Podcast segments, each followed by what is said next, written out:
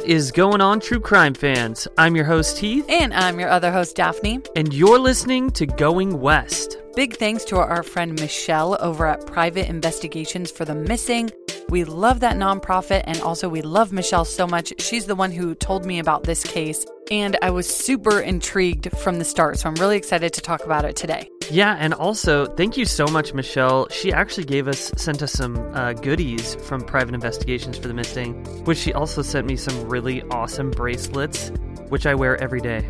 Michelle, if you're listening, I wear them every day. Yes, thank you so much, Michelle. We love you. And thank you so much, everybody, for joining us today for yet another episode of Going West. For those who do not know yet, we are going to be doing a second podcast. So it's going to be called The Dark Parts and we're releasing the first three episodes on October 1st. It's going to be out everywhere, and it's about like hauntings and urban legends and all that kind of stuff. So it's going to be really, really fun, and it's a bit more casual than Going West, so a lot more fun and kind of goofy and a little less serious. Yeah, we are absolutely pumped for you guys to check out this new show. It is so fun. Uh, we're releasing it right around Halloween. We planned that out so that you guys can get a little spooky in your daily uh, listens. So, anyways, if you guys are interested in a podcast like that, head over and give us a follow on our social media accounts. You can follow us over on our Instagram at the Dark Parts Podcast and on Twitter at the Dark Parts Pod. All right, guys, without further ado, we're going to get into today's episode. This is episode 85 of Going West. So let's get into it.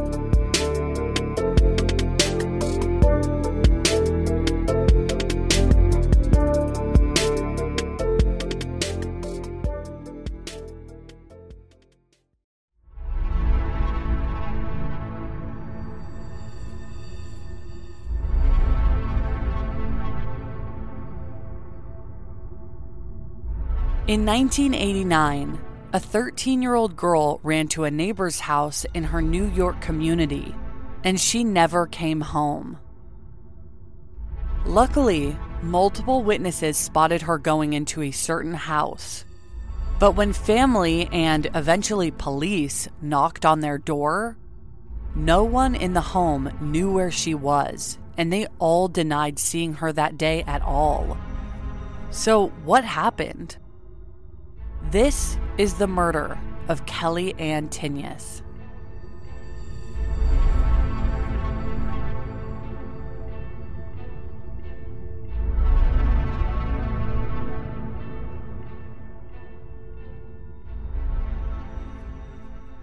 Kelly Ann Tinius was born on March 5th, 1975, to parents Victoria and Richard Tinius.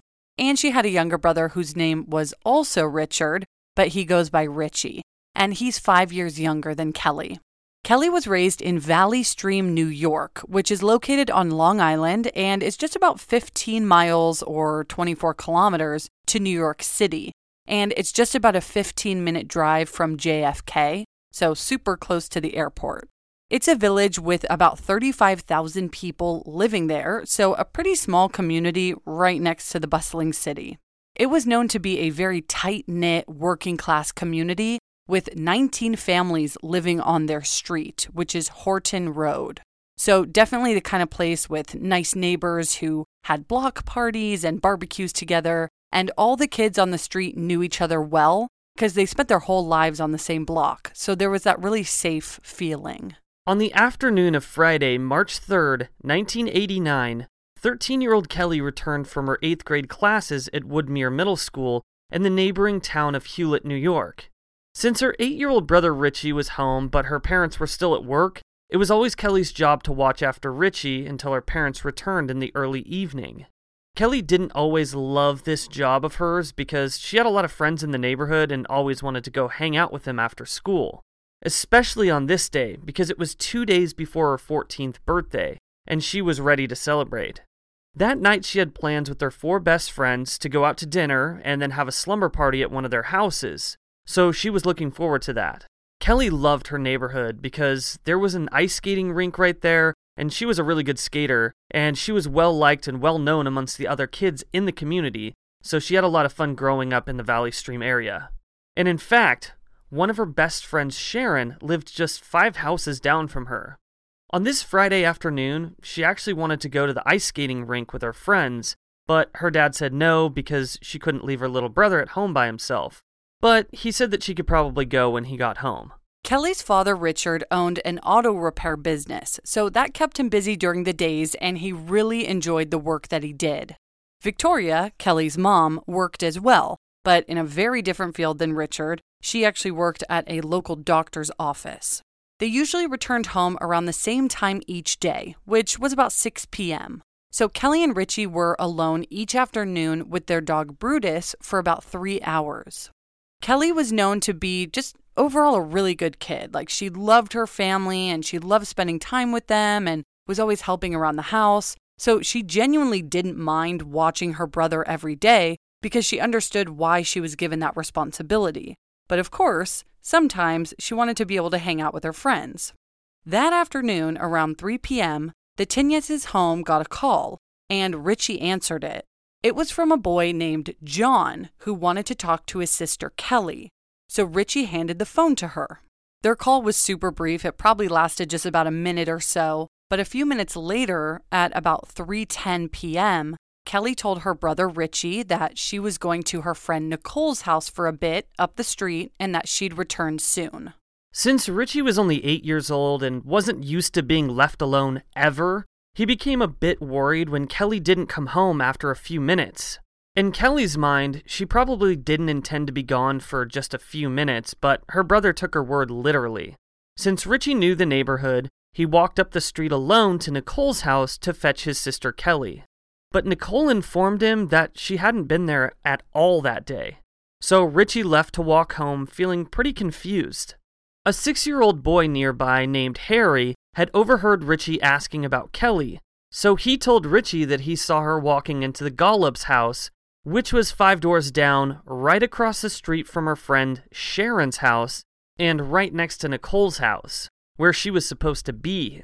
So Richie rang the doorbell at the Golub's house, to ask for Kelly, but no one came to the door.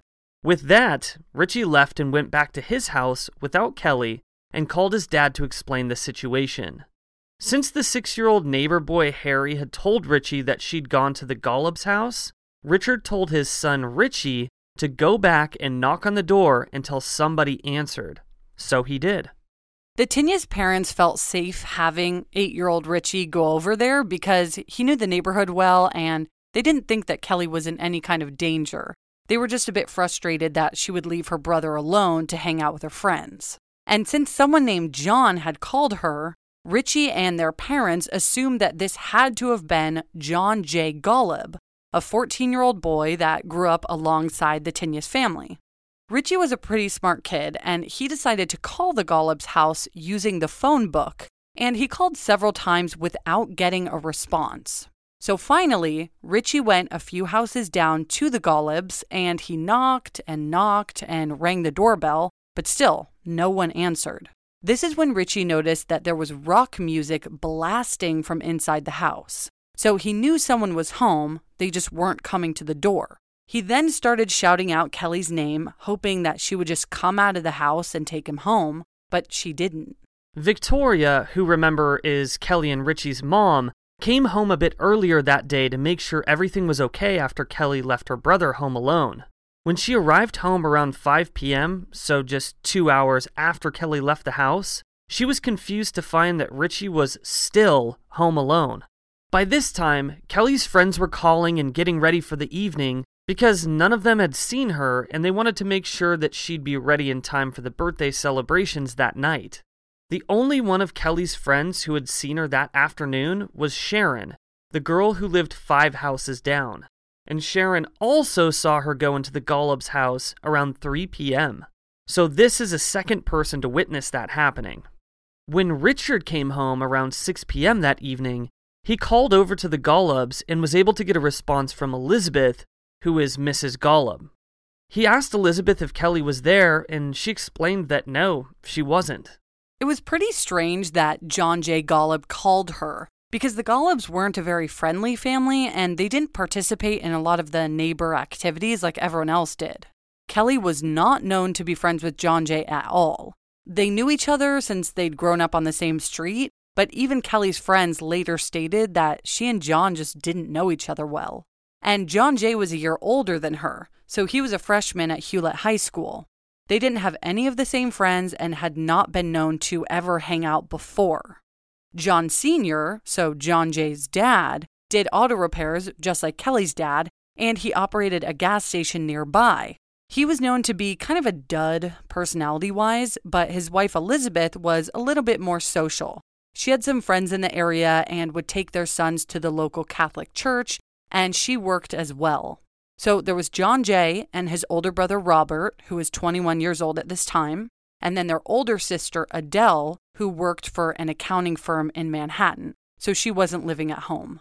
When Richard called to the Golubs, Elizabeth wasn't entirely sure initially who Kelly even was, because the families just weren't really friends and they didn't really know each other. But when Elizabeth remembered Kelly, she told Richard that she was sorry, but she hadn't come by that day at all. Since Richard was told by Richie that someone named John called the house asking for Kelly, he asked Elizabeth if he could speak to him. She thought that this was kind of strange, but handed the phone to John Jay. Richard then asked John Jay if Kelly was there, and John explained that he hadn't seen Kelly for a while and that they weren't friends. And this was really strange to hear because two people had seen Kelly go into that house, and she had gotten a call from a John, so it didn't make sense that the Golubs hadn't seen Kelly that afternoon. And this really frustrated Kelly's parents because they just wanted to know where she was and didn't understand how the Golubs didn't know. Which you can only imagine. I mean, just from this much of the story so far, you're just like, how like how does how are they all just completely unaware? We have two people that saw her go in there, even though she wasn't supposed to, but then we have this obvious call from a John, and then of course she goes into the house of a John. It's like how could she not be there and how could nobody know nobody in that house know where she was. Like, that's just so frustrating. Yeah, that makes no sense to me. I don't understand why they're not cooperating in the situation. As the afternoon turned into the evening, it was time for Kelly's birthday dinner. Her friends still hadn't heard from her, but they were hoping that she would show up anyway and that everything was okay. But Kelly didn't even go to her own birthday dinner. The girls ended up eating it without her. So, this raised a lot of red flags that something just wasn't right. Now that it was nighttime, Richard and Victoria were sick to their stomachs. Richard then decided to drive around to the skating rink and the local pizza place, the mall, anywhere he thought Kelly would be hanging out at. When Victoria reached out to the Golub house and spoke to Elizabeth, she could tell that Elizabeth felt for her and she was just as confused about reports of Kelly being in her house. At midnight, so nine hours after Kelly left the house, Richard reported his daughter missing to the Nassau County Police Department. It being 1989, police felt confident that Kelly was probably just off with a friend and that she would be back, which I hate when they do that. I mean, I know. It's midnight and this little girl's still missing. She missed her birthday dinner. Like, come on. They told Richard that if Kelly hadn't returned home by the morning, that they would come out and look for her. So on Saturday, March 4th, which was the next day, when Kelly still was nowhere to be found, the Tinius family walked over to the Golub house to check for Kelly one more time before calling the police yet again. Elizabeth answered the door and woke up John Jay, telling him that Kelly's parents were asking for her again and they needed to know if he'd seen her. Once again, John Jay said that he had not seen Kelly or called her. While Elizabeth was getting John Jay, she had let Victoria and Richard enter her home's entryway to wait, and they were alarmed with the mess inside. Elizabeth was a hoarder, and there was just junk covering the entire house. You could barely see the floor or any of the home's furniture. When Elizabeth came back down and explained that John Jay had no idea where Kelly was, Richard and Victoria called the police and asked them to step in. Since Elizabeth wasn't aware that they had called police, she started aiding in the search for Kelly by knocking on other doors in the neighborhood and calling around to the people that she knew to see if anyone had seen her. Because she felt bad for Kelly's parents and knew that Kelly wasn't at her house, so she wanted to help find her. Meanwhile, police started calling all of Kelly's friends to see if they knew something about Kelly that her parents didn't or if they were helping keep a secret for her. But they all said no. Kelly wasn't dating anyone, and she never had. She didn't drink or do drugs, and she was an all around good girl. She didn't keep secrets or hide anything. And regarding John Jay, they didn't have a relationship or even a friendship. None of the friends knew why Kelly would go over there or where she could be that morning. They were all just terrified at the thought of her being missing. Police were able to determine that the call made to the Tinius's house from someone named John did come from the Golub house. So this only verified the big questions surrounding this family's home, and police knew they had to pay a visit there. Yeah, so now it's like you really can't hide anything because they know for a fact that the Golubs had, at least somebody from that Golub house had made a call. Yeah, because now it's not just, oh, somebody on the street probably saw it wrong. It's like, no, we have a record of the connection that afternoon between the Golub house and the Tinius house. Exactly. Before police arrived at the Golub house, Elizabeth was grilling John Jay regarding Kelly because she just didn't understand why everyone said that Kelly came over when Elizabeth knew that there wasn't anyone in her home.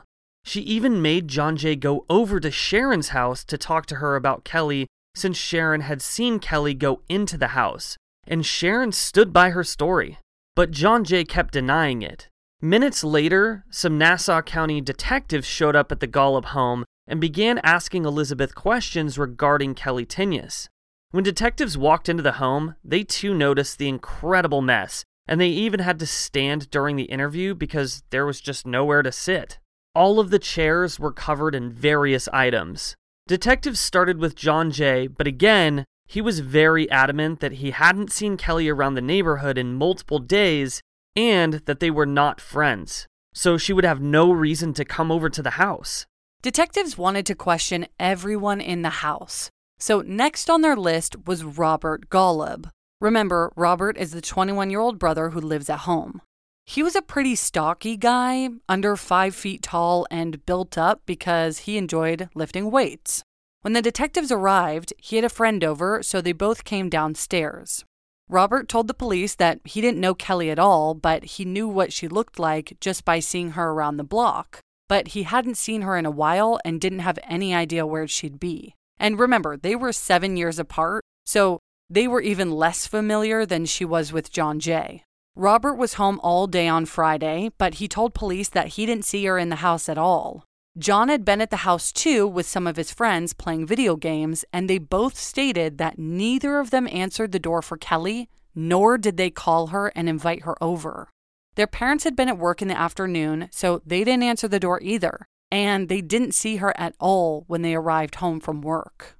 And to make matters even more difficult, Sharon didn't see who answered the door. And of course, she didn't know to be looking for that. She just happened to see Kelly going inside. So this entire family seems to be so confused and doesn't know why Kelly would be in their house, yet she was witness going in there. Sharon gave her statement to detectives before they moved on to six year old Harry's house to talk to him.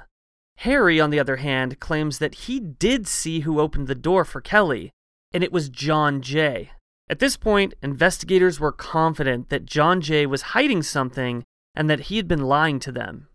And with this information, they wanted to get a search warrant to go through the Golub's home. But since search warrants can take some time to get, they first wanted to see if the Golub family would willingly grant them permission to search the home. Since Elizabeth also wanted to know where the hell Kelly was, she signed off on it and John Jay gave his approval to his mom to do so as well, stating that he had nothing to hide.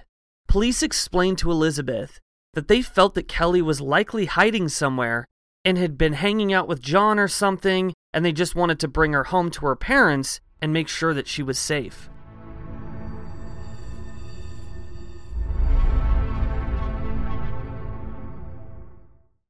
Sometimes Daphne and I are doing research for Going West, and we subscribe to different newspapers from all around the country, and then we forget to unsubscribe. But that's exactly why we love Rocket Money. Rocket Money is a personal finance app that finds and cancels your unwanted subscriptions, monitors your spending, and helps lower your bills so that you can grow your savings. You'll be able to see all of your subscriptions in one place, and if you see something you don't like, Rocket Money can help you cancel it in just a few taps.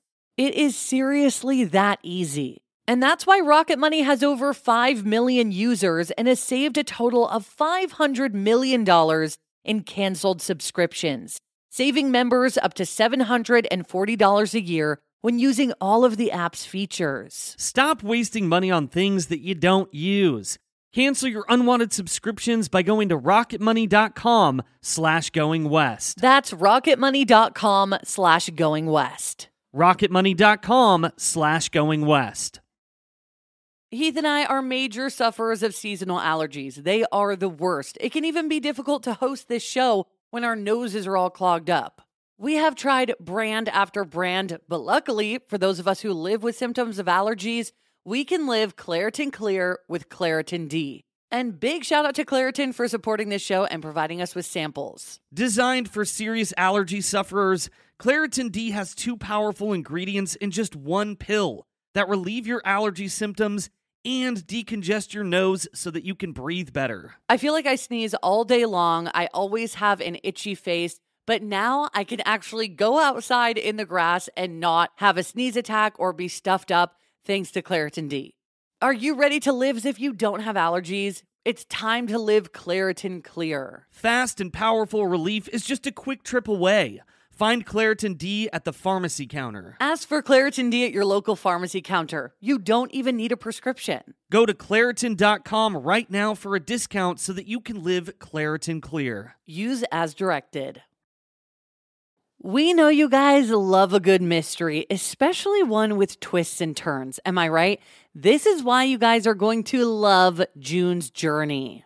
Step into the role of June Parker while she tries to uncover the mystery of her sister's murder in the roaring 1920s. In this hidden object mystery game, put your detective skills to the test. While you're on this quest to uncover a scandalous hidden family secret, you can customize your very own luxurious estate island and let your imagination run wild. Daphne and I actually love to play this game together because you can chat with and play with or against other players by joining a detective club. You'll even get the chance to play in a detective league to put your skills to the test. It is truly so much fun. You guys are going to love it. So, what do you think? Can you crack the case? Download June's Journey for free today on iOS and Android.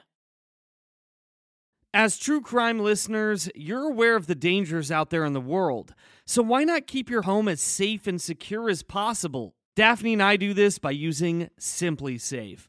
For award winning security and peace of mind wherever your summer plans take you. When we get ready for our summer trips this year, I will feel so much better about leaving the house knowing that SimpliSafe has our back, just freeing me from my constant anxieties. And also, something I love is that their system blankets your entire home in protection from break ins to fires to floods. And with indoor and outdoor cameras to choose from, you will feel safe any time of day or night. And SimpliSafe is backed by 24 7 professional monitoring agents to help stop crimes in real time. Which is part of why they were named the best home security system of 2024. SimpliSafe has given us and so many listeners real peace of mind, and we want you to have it too. Right now, get 20% off of any new SimpliSafe system with Fast Protect monitoring at simplisafe.com slash going west. There's no safe like SimpliSafe.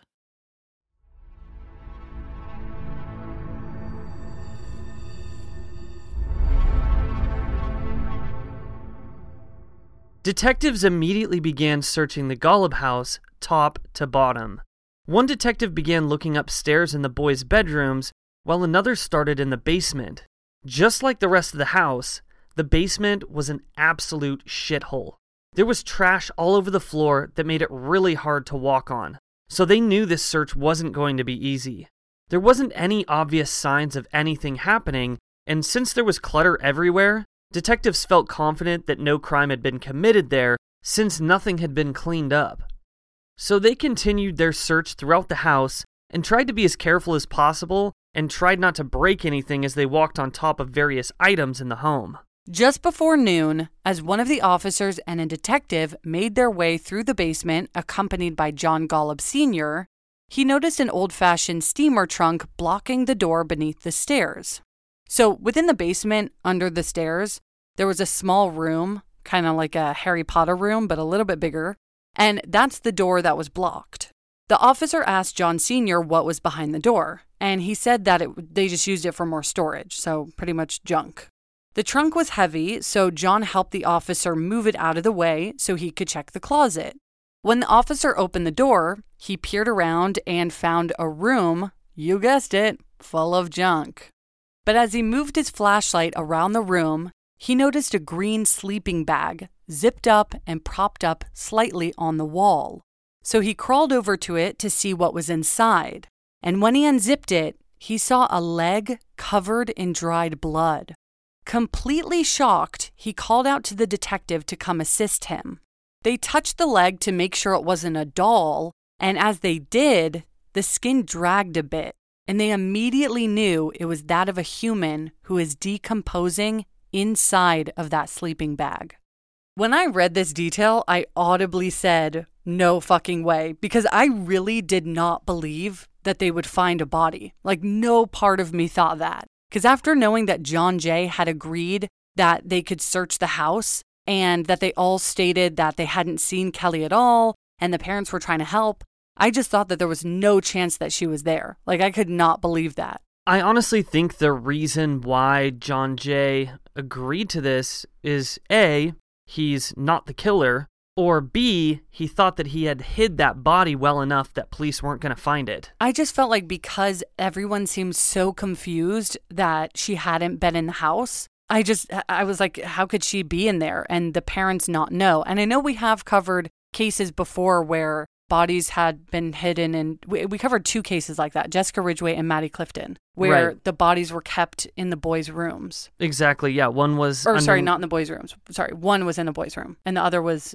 in the crawl space right That Yeah. was- One was in the crawl space and the other was underneath the waterbed. Correct. Oh, yeah, it's so creepy to think about. But that's why reading this, I was like, if he's cool with them searching and there's all this suspicion surrounding him, there's no way she's in that house. So when I read this about the sleeping bag, I was like, what? Like I, cou- I could not believe it. Yeah, well, now we have to move forward and find out who had killed Kelly Ann. Before disturbing the scene further, they took photos and visually confirmed that the body belonged to Kelly Tinius, which they later had Kelly's uncle confirm for sure. They knew that the word would spread fast in the neighborhood, so a detective ran over to the Tinius house and explained that they had found Kelly's body, which I'm sure you can guess just left them with so much distress and so many more questions. As more officers, as well as homicide detectives and a medical examiner, were called to the Golubs, they were able to take Kelly fully out of the sleeping bag to determine what had happened to her. Kelly Tinius was five foot nine and 120 pounds or 55 kg and athletic, but her body didn't show any obvious defensive wounds. This made police think two things. Either she was unconscious when all of this happened to her, or two people had committed this crime, one holding her down while the other beat her and brutally murdered her. Police immediately wanted to question John Jay yet again, so they went upstairs to do so. John held firm that he didn't do anything to Kelly and didn't know what happened to her. He once again explained that the day before he had two friends over and they were in his room playing Nintendo all afternoon, and the friends could confirm this.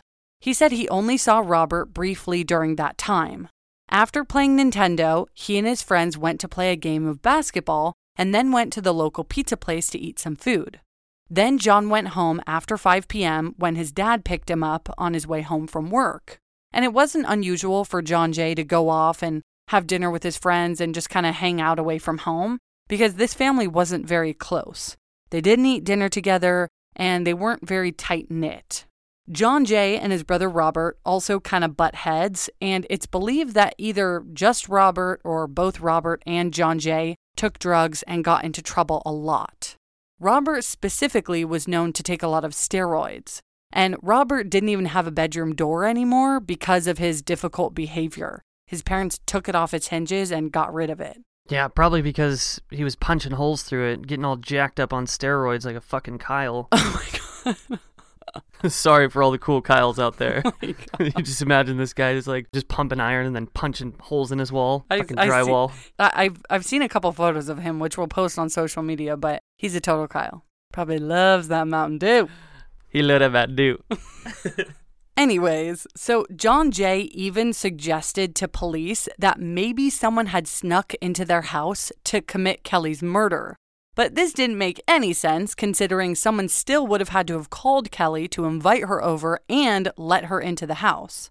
But originally, police did think that there was potentially a break in in the basement because of its severe disarray. But John Sr. said it always looked like that. He's like, nope, just always been a shithole in here. Exactly. Uh, he, and he blamed it on his wife. He's like, yeah, this is just how Elizabeth keeps it. So it took nearly two weeks to fully process the crime scene because of all the junk that Elizabeth kept around the house and in the basement. Since Kelly's body was found amongst this junk, they had to carefully check everything from DNA evidence to blood and a lot more, which was a really tough task, as you guys can imagine. A lot of what was around the sleeping bag that Kelly was in was covered in blood that had seeped out of the sleeping bag. Near the sleeping bag was also a knife, which turned out to be an old rusty World War I long bladed bayonet, which looks like a small sword. So basically, the person who committed this crime left the weapon at the scene and used a 70 year old weapon to commit this crime. Now, let's talk about the autopsy. Kelly's face and head were badly bruised and swollen as if she had been beat profusely, and it appeared that someone had yanked a good deal of long brunette hair from her head. Her brain had suffered damage from those beatings. They were that severe. And in fact, it was determined that she had suffered at least 200 blows to her head alone. Her throat had been nearly sliced off, and her bra was tied around this wound, covered in blood. She had countless cuts and wounds all over her body, and there was a long cut all the way from her chest down to her genitals, completely exposing her organs. There was also a bite mark on her rear end and on her neck. But her cause of death was ruled as homicide by strangulation and asphyxiation by mechanical trauma. And mechanical asphyxia just means that something put pressure on the person's airways, making them unable to breathe. And the reason her body had begun decomposing within just one day of being killed was because she was put in the sleeping bag. So her body heat had caused her to go into rapid decomposition. But it was determined that she had likely been killed between 3:15 p.m. and 8:20 p.m. This was another part that really shocked me, just how insanely brutal this was. Like each detail just gets worse and worse. And to imagine that someone in that house, possibly a young teenager, is responsible of this is awful. And I don't know how this person, whoever the killer is, was able to get away with basically cutting up this girl's body without anybody else in the house seeing this or any of the friends or or what have you. It's it's just so weird to think about because she was horribly mutilated. This isn't just like somebody I don't even know. It's not like she was just strangled since that was her cause of death. It's not like that's all that it was. It was so much more. This was a this was a long ongoing process of now I'm going to do this, now I'm going to do this, now I'm going to do this. 200 blows in the head plus all those cuts to her body. What the hell? Like who first of all, again to think that a young person could do that let alone a person at all, it's just so messed up. Yeah, and I'm trying to imagine where this murder would have occurred without there being blood everywhere. Do you know what I'm saying? Like 200 blows to the head, you would think that there would be blood spatter on the walls or pools of blood or stainage on the floor. So it's like, I'm just trying to figure out where this was done. Well, we're going to get a little bit more into the blood that was found, but that's a super good point that I don't even think I thought of. Is all the blood spatter, especially with all the cuts to her body and all the blows to her head. You would imagine that this would have caused a ton of blood spatter. But when he originally looked into the room, it looked normal other than the sleeping bag. But then when they did move some stuff, they found a bunch of blood. But again, where's all the blood spatter? That that would have left a blood bath. And was this house just so much of a mess that nobody noticed that there was blood everywhere? I mean, is that possible? Well, that's why I think it had to have happened in the basement and not the rest of the house, or else they probably would have seen at least something. I mean, but that's the thing is there was junk everywhere. You couldn't even sit. So I don't know. As they continued to process the crime scene, they found blood on the carpet, doorknob, and pools of blood on the floor in the basement. There was also a briefcase nearby covered in bloodstains, and inside included Kelly's blood stained clothes, some which had stab slices in them, meaning at least some of the attack occurred while she was clothed. They also found a bloody fingerprint on the wall of the basement closet. It was determined that the brain injury, face and head bruises, and bite on the neck were done while Kelly was still alive. It's unclear if she was conscious during it, but she wasn't dead. But the bite on her rear end and cuts to her neck and rest of her body were done post mortem. Which Sick again, fucks. yeah, which again, like you're gonna, she's gonna die and then you're gonna mutilate her body. You're just gonna sit there and mutilate her body. What the fuck? sick individuals. Since she did have that head injury, it's thought to be more than likely that she was passed out when she died. No known sexual assault took place, even though most of her clothes were missing or up around her neck. The medical examiner was also able to determine that the attack on Kelly started about 20 minutes before she died. And then there's the mutilation that took place after. So this was not a short thing. Right. The cuts to her body and pelvic area were thought to have been caused by the bayonet, but the slice in her neck looked to have been made with a sharp, possibly glass object. There appeared to be a third weapon involved, but it's undetermined what that would actually be. This was obviously a very brutal crime, and investigators just didn't know how it would be committed by a small 14 year old boy, even if his friends were in on it. When they searched Robert's room, they found a few knives, but none of them matched any of the wounds made to Kelly's body. They knew that Robert was a bodybuilder, so him having committed this crime would make more sense. But then there's the phone call that was made by John. So were they both involved? Investigators had no idea where to even begin because John Jay was firm that he had nothing to do with Kelly's murder.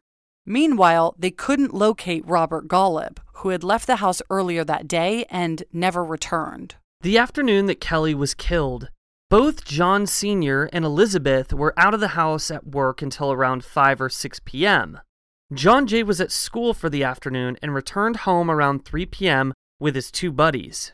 Robert was home the entire day because he was unemployed, so he didn't get up to much other than weightlifting, watching TV, reading porn magazines, and smoking weed. Although Robert Golub had a 132 IQ score, which is considered a superior IQ, he didn't go to school, didn't have a job, and pretty much just laid around all day. At around 5:30 p.m., when Elizabeth returned home from work, the whole family was home. She told police that she made dinner, which she, John Sr., and Robert ate, just not together. When dinner was ready, Robert didn't come down, so Elizabeth had to go upstairs where she found Robert sleeping in his bed, and she woke him up telling him to come down and eat his dinner. He then took his food to his bedroom and ate alone, which was pretty normal. The family never really ate together.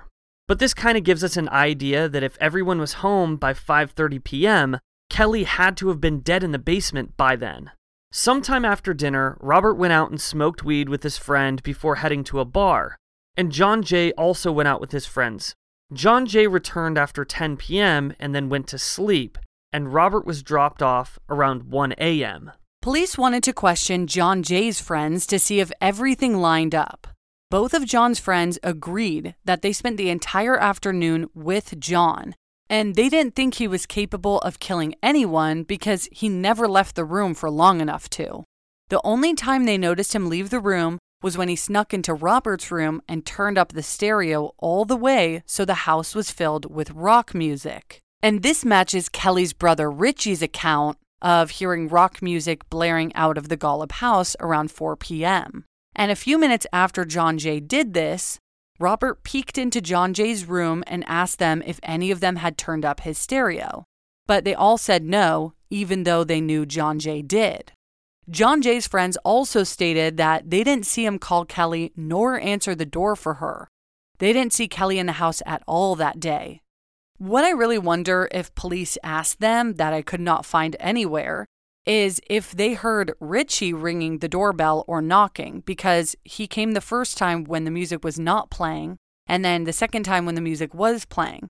And Richie had also called the Golub house multiple times before he went over there looking for his sister. So, what's weird to me is there doesn't seem to be any mention of this. If the friends heard this, if John heard the phone ring, if they heard Richie coming to the door asking for Kelly, I wish I knew that. I think that would kind of help to determine if any of them are lying because if they said, no, I didn't hear the phone ring or the doorbell ring at all that day, I just think that could help determine if any of them are lying or not.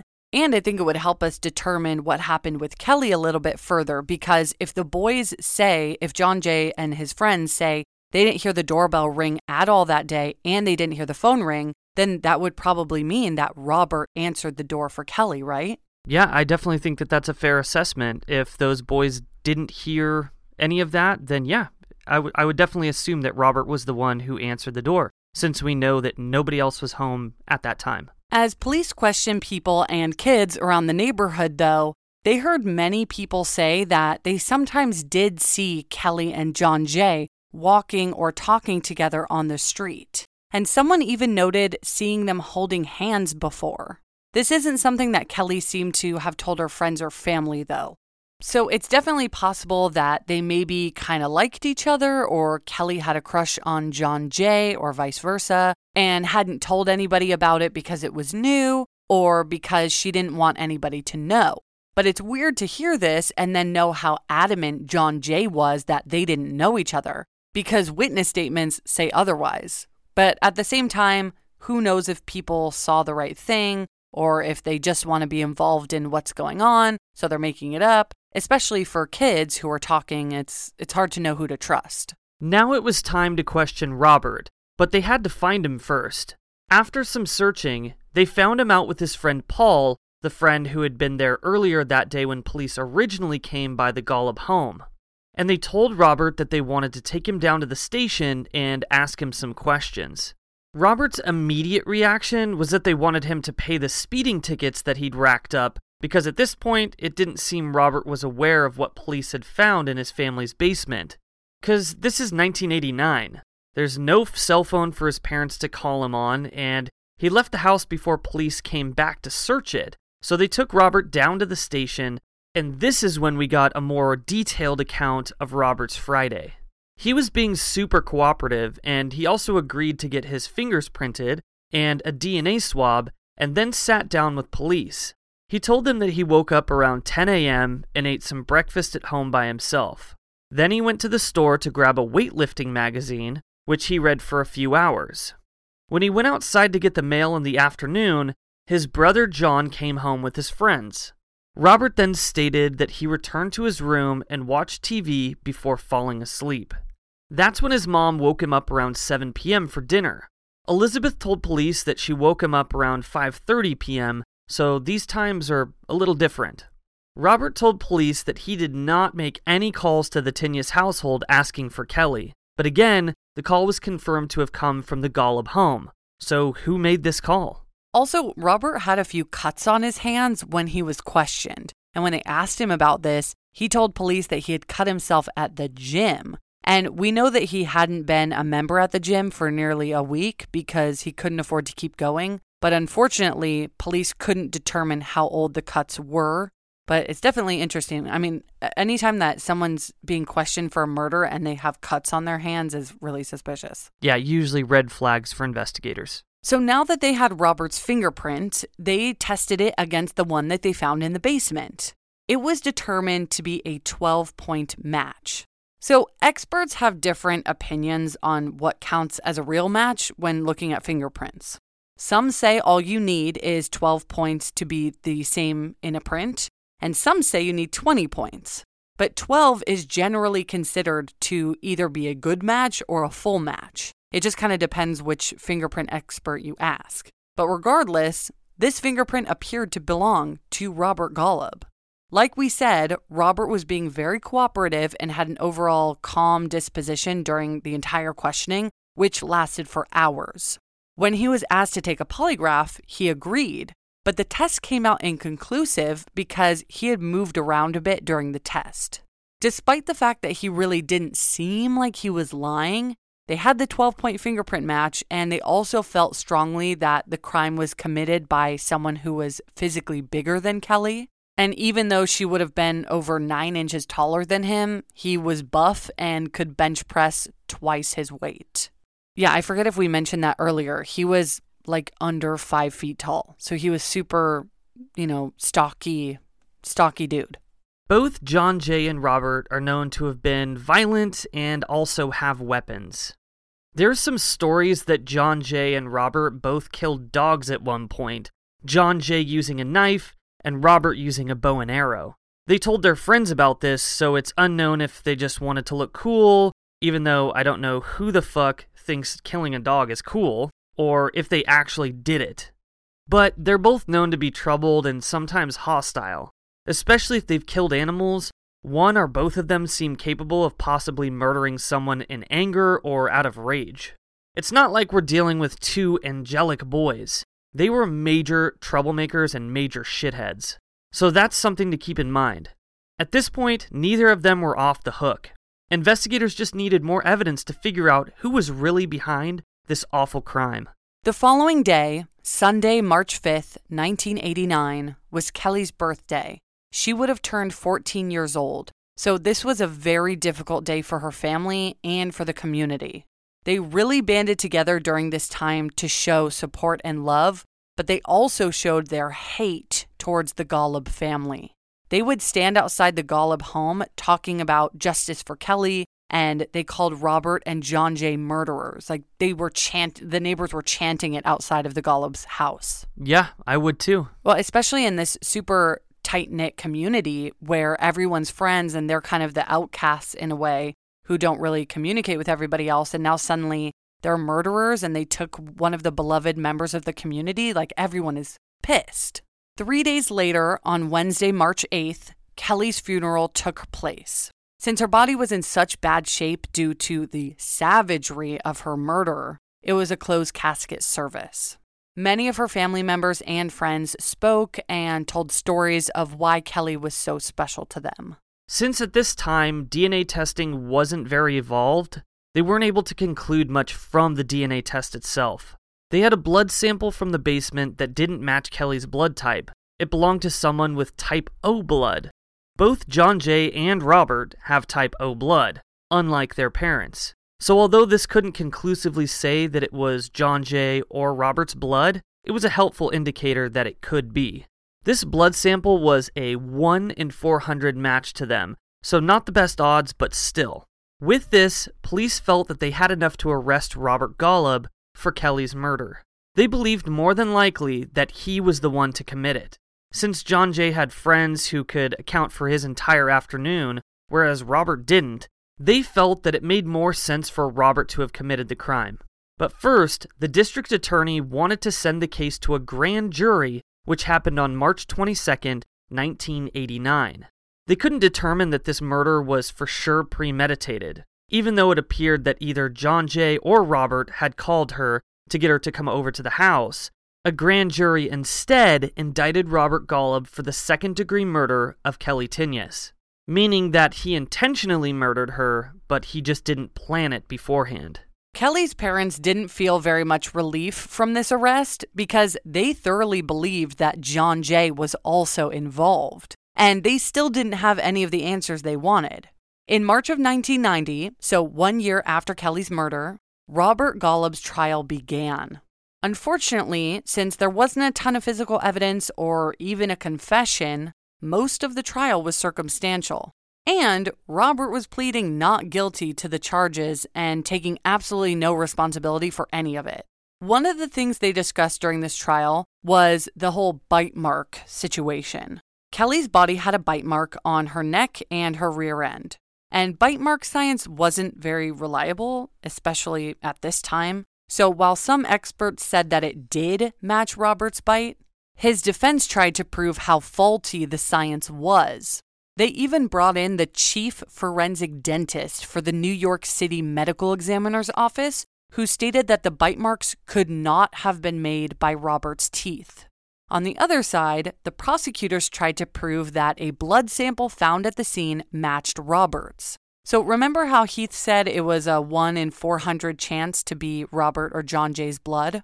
Well, more testing was conducted in a genetics testing laboratory, and they determined the blood found matched Robert's DNA very closely. So close that only 1 in 707 million people would match that DNA pattern.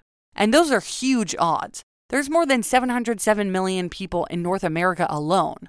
The United States alone has around 350 million people, and there's under 600 million people in all of North America. So, Robert was essentially the only person that matched this DNA pattern in North America and beyond. And this was just one lab's test, but I think it says a lot. And this wasn't the only blood sample that appeared to match Robert's, there were multiple, so I think it's pretty good odds. I think it's definitely safe to say that that was Robert's blood. The only thing that confuses me, though, is the fact that his bite mark didn't match. A little confusing there. Well, that's the thing is some people said it did match, some people say it didn't, and then the defense was finally like, okay, this is not a clear science. So, you know. The thing that frustrates me is the fact that both John Jay and Robert had type O, because I think this whole case is was it Robert or was it John Jay or was it both? So if Robert had type A and John Jay had type O, it would be a lot clearer. But the fact that they both have O is like, oh my God, are you serious? Yeah, definitely. That makes it a lot more frustrating and a lot harder.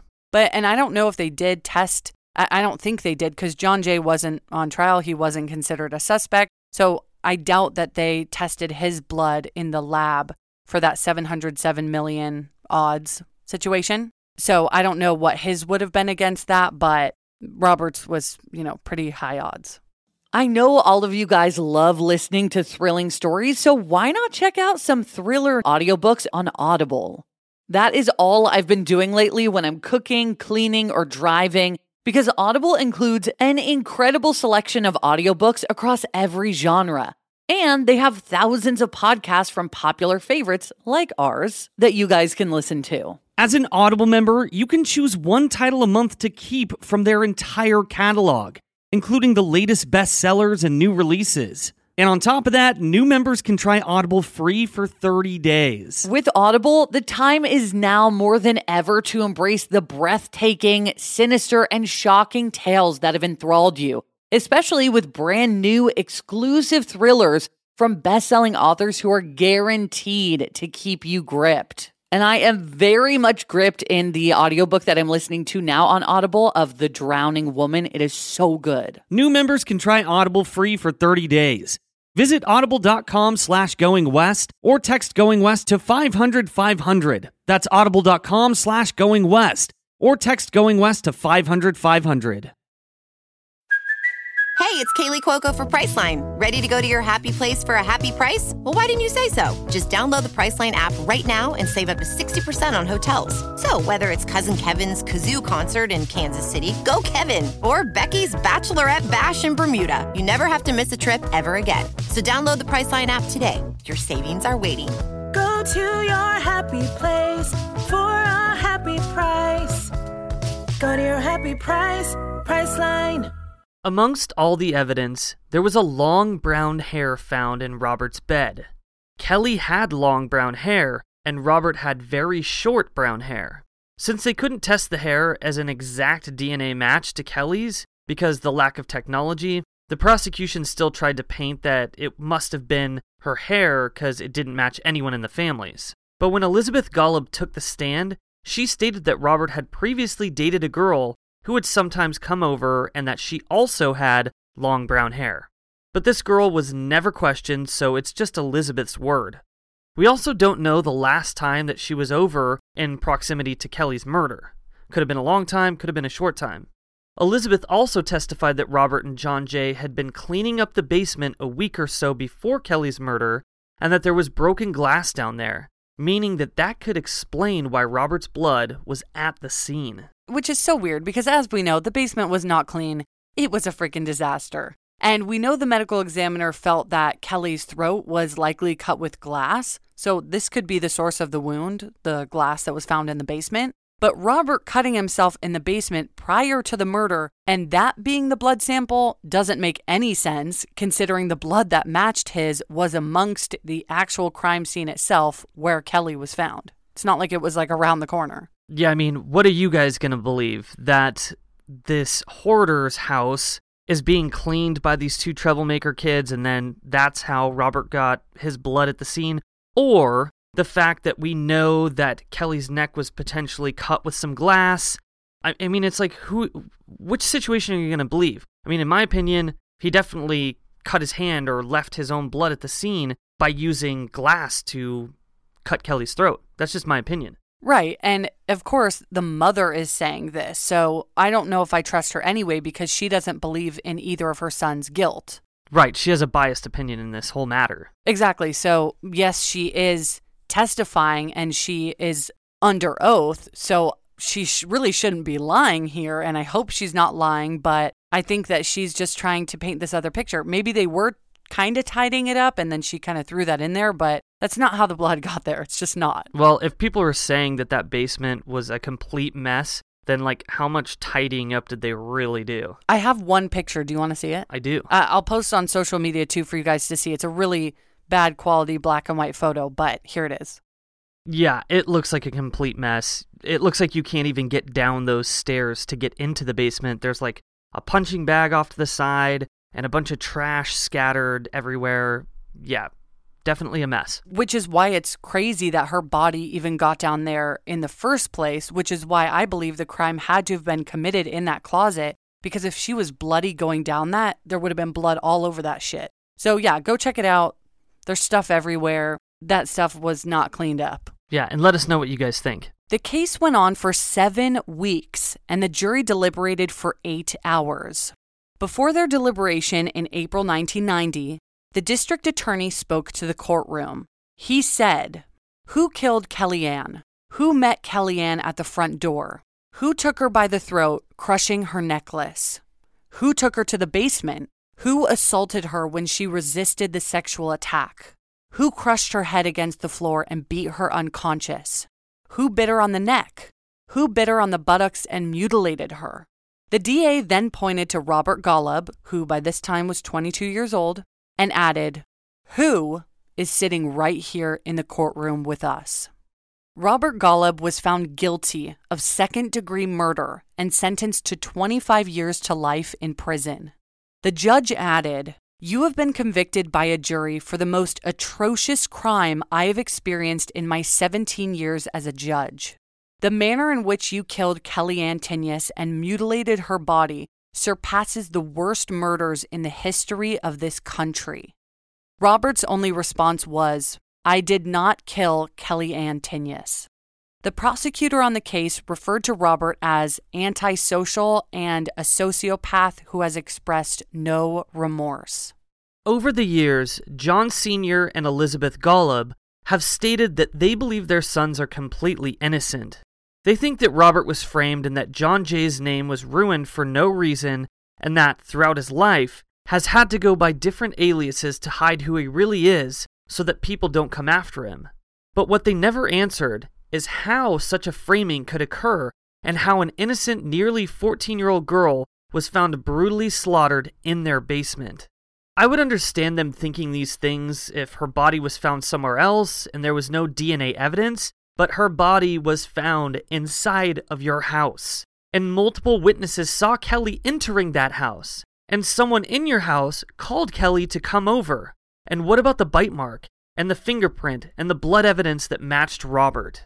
Totally agree. It's it's it's so funny reading interviews of them where, you know, they they don't say very much because they want to be left alone. But what they do say is that their sons were framed. It's like, okay, then what's your explanation for all of this shit? What do you mean they were framed? How? Did you do it then? Like, what? Yeah, did a phantom come into your house and murder a 14 year old girl in, in your basement and then plant her there? I mean, come on. Exactly. It's ridiculous. For years, the Tinius family wanted the Golubs to move out, but they didn't. The Tinius family didn't feel that they should be the ones to move, but having both families on the same block for years and years after the murder really ruined the community aspect of Valley Stream. It didn't feel like that safe place where kids could play outside and have fun anymore. Neighbors didn't feel like having their annual barbecues or pool parties. Everything was just tainted. The Golubs' reason for not moving was because they couldn't afford to. Having their family painted in such a negative light brought a lot of financial hardship on them, so they stayed in that house for 20 more years. In 2009, they were finally able to sell their four bedroom brick house and relocate. And I thought the new owner had some interesting things to say. She knew the history of the house before she bought it, and when a reporter knocked on her door one October day, wondering how she felt about it, she stated, I don't care what happened here. It happened 20 years ago, not yesterday. Before closing the door, she added, This is my house now. I'm trying to live in peace here. She also stated that she feels bad for the family, but she's not bothered by the fact that said crime took place in her new home that she is raising her three children in. Okay. Uh kind of an odd statement. I think she was probably just pissed that they were asking her cuz she's like, "Oh god, am I am I in that house where people are just going to come knocking on my door randomly?" But like, have a little respect. Yeah, I kind of think that she was just trying to defend her own family, you know, like protect her family from from reporters and the media and stuff like that. Yeah, and just kind of shush them away. In 2013, during a parole board hearing, 43-year-old Robert Golub finally confessed to murdering Kelly, which can be seen on transcripts. He stated that he had been on a ridiculous amount of steroids when he walked down the stairs outside his bedroom and collided with Kelly, who was on her way up the stairs. This caused Kelly to fall down the stairs, which made him incredibly angry. He said he was in a roid rage at that point. When he went to check on her, she was unconscious. He said he felt like she was imposing on him and inconveniencing him. Like all of a sudden, he now had to deal with her and she was passed out. Instead of calling for help, he let his anger get the best of him, so he grabbed her by the ankle and dragged her into the basement. During this time, he said all of her clothes rode up her body, which he thinks caused her to suffocate. He slapped her to get her to wake up, and then he began punching her repeatedly. He says, I acted horrendously that day. After this, he asked for them to release him so that he could live every day in memory of that girl I killed. I'm just very, very sorry. This confession really doesn't make any sense. Okay, so you're really pissed off. You're mad that she's not waking up. So after she's dead, you meticulously destroy her body.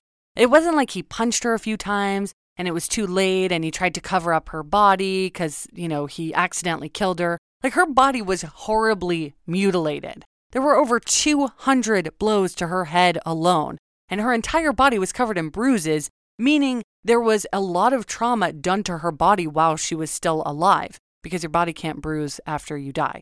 So, is he just going to act like cutting her throat open and her chest and pelvic area and biting her and beating her was just roid rage? Like, I would understand maybe beating out of intense anger and leaving it at that, which is still so horrible. But this murder was done with different weapons and there were so many injuries. And I also don't buy the fact that Robert said that he bumped into her um, when she was coming up the stairs. I just I don't buy that because then who called her to come over? If John Jay called her to come over, why wasn't John Jay like, "Hey, uh, you know, I called Kelly, asked her to come over, but she never did. Did you see anything?" Like, you know what I mean? Yeah, I mean, uh, to me, I think that John Jay at least likely knew it was going on.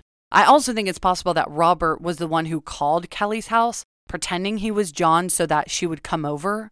Like, I don't know what his motive would be. And I, I mean, because they really didn't know each other. But it's just weird to me that J- John denies calling Kelly, and his friends also don't know how he would have done this. And if he left the room to go fetch Kelly from the front porch, his friends would know. But it's also strange to me that John Jay turned up the stereo in Robert's room. Like maybe he was trying to cover up any sound that Robert was making while he killed Kelly. But then why did Robert ask John Jay and his friends who turned up his stereo? And going back to Robert's confession too, I don't see how this makes sense also because that would mean that John Jay did invite Kelly over And why wouldn't John just say that if he didn't know that she was brutally murdered in the basement? Because if he was hiding the fact that Kelly was there at all, he either knew the murder occurred or he helped do it. There's just so many questions. Yeah, this is one of those cases where there's a lot of questions, but I can honestly say, confidently say, that Robert is full of shit. That's definitely not how the situation went down. You don't just casually accidentally bump somebody down the stairs and then go punch them in the face. I mean, come on. The dude mutilated a body. Mutilated.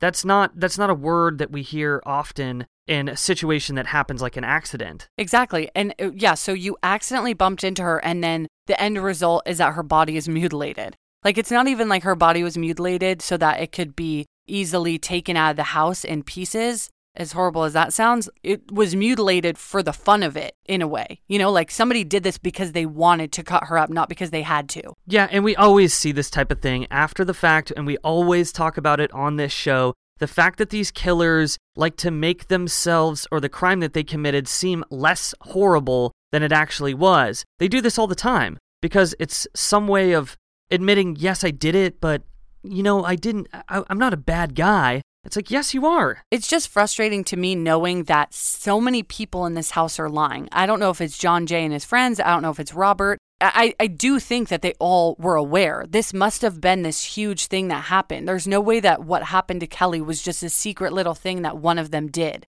The reason why John Jay was lying had to have been because he knew what his brother did or he took part in it. But then again, what's weird to me is that then that would mean that John Jay's friends are lying because somebody called Kelly and somebody answered the door for Kelly. And I just don't believe that John Jay is completely unaware of all of this in his room playing video games. I just don't believe that. Yeah, it's hard for me to believe that too. And is there a chance that maybe he was unaware? Sure. But do I buy it? Eh, not really. Well, Robert actually went back on this confession later and said he only said it to show remorse for the crime that he was charged of because he thought that would convince the parole board that he was worthy of being released since he was finally taking responsibility. But now he says once again that he's innocent, which is so conniving because that means that he's basically saying, Oh, I lied just so I can get out of prison because I'm actually innocent. Yeah, if you didn't do a crime, why would you admit to doing a crime? And then I know that there's false confessions, but in this case, I don't buy that. You confessed, and I believe that you probably thought that by confessing that they were going to let you out of prison, but it backfired. Because for years they were saying he's not taking responsibility, he's not showing emotion or remorse for what he did. So now he's like, if I pretend like I did it and I show remorse and I act like I did it by accident and I was I was just on drugs and I was really mad because of the drugs, then they'll let me out. I think that he definitely did it and he tried to play it down as this thing, oh, and I was so mad I just kept punching her and, you know, doesn't even talk about the mutilation, literally doesn't even go into those details. So he just really played down his account of what actually happened that day just so he could get out of prison early. Right. And you're also a 21 year old adult. You're not like some child who committed this horrible crime you knew full full well what you were doing that entire time. Exactly. Drugs or not, you don't do that. Robert Golub is eligible for parole every two years, and the Tinius family plans to testify each time in hopes of keeping him in prison and off the streets. Robert Golub is currently 52 years old and remains incarcerated at the Fishkill Correctional Facility in Beacon, New York. He's currently the only person serving time for this crime since John Jay, to this day, hasn't come forward with any other information.